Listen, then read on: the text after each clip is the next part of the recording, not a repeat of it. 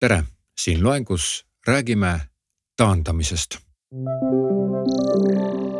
Taandamise puhul kasutame lugu justkui doonorelementi ja toome sealt välja ainult kõige iseloomulikumad osad. Vahest isegi niimoodi, et lugeja ei tea lugu, aga on ise tundnud samamoodi. Seda nimetatakse ka tarbija tunde tabamiseks. Taandamine on osake reklaamilikust mõtlemisest ja sinu kirjalikust väljendusoskusest. Kui mõtled nullist reklaamteksti välja, siis püüad justkui kohe tabada midagi, mis on õige. Kui mõtled reklaamilikult, siis see on hoopis teine tera. Sa mõtled süsteemselt, kaalud läbi erinevate lugude võimalused, rääkimisviisid ja lõpuks pakud välja ka loo.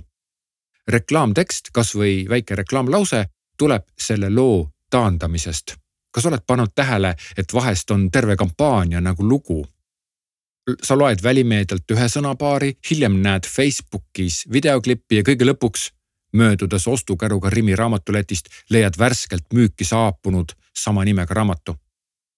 Ehk siis keegi ei mõtle välja ühte lauset, teist tootenime, kolmandat välimeediat, teksti ega videoklipi ainest, vaid kõige aluseks on lugu.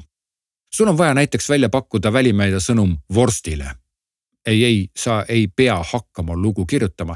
Sa lased oma peast läbi erinevad võimalused, näed selgelt ühte lugu. Sama mõttekäigu jooksul taandad selle loo ja tekibki lause. Mahlakas kui kesksuvine valge klaar, mille Maret just õunapuu otsast noppis ja oma klambritega hambad sisse lõi. No näiteks.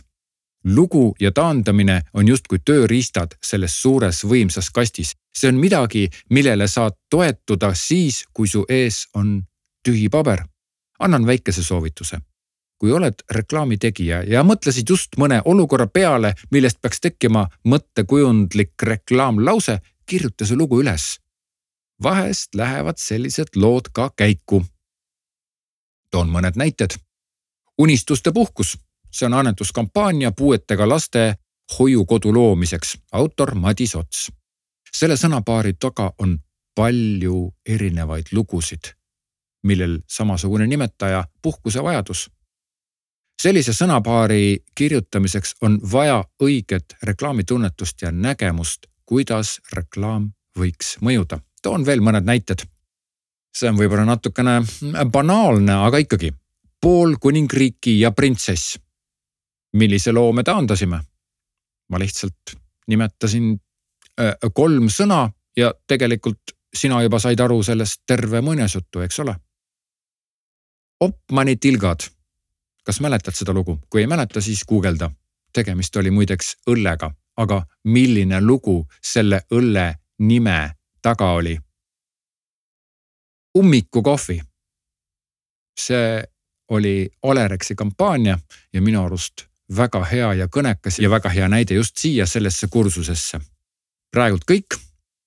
Klikka märgi läbituks, et liikuda edasi järgmisele loengule.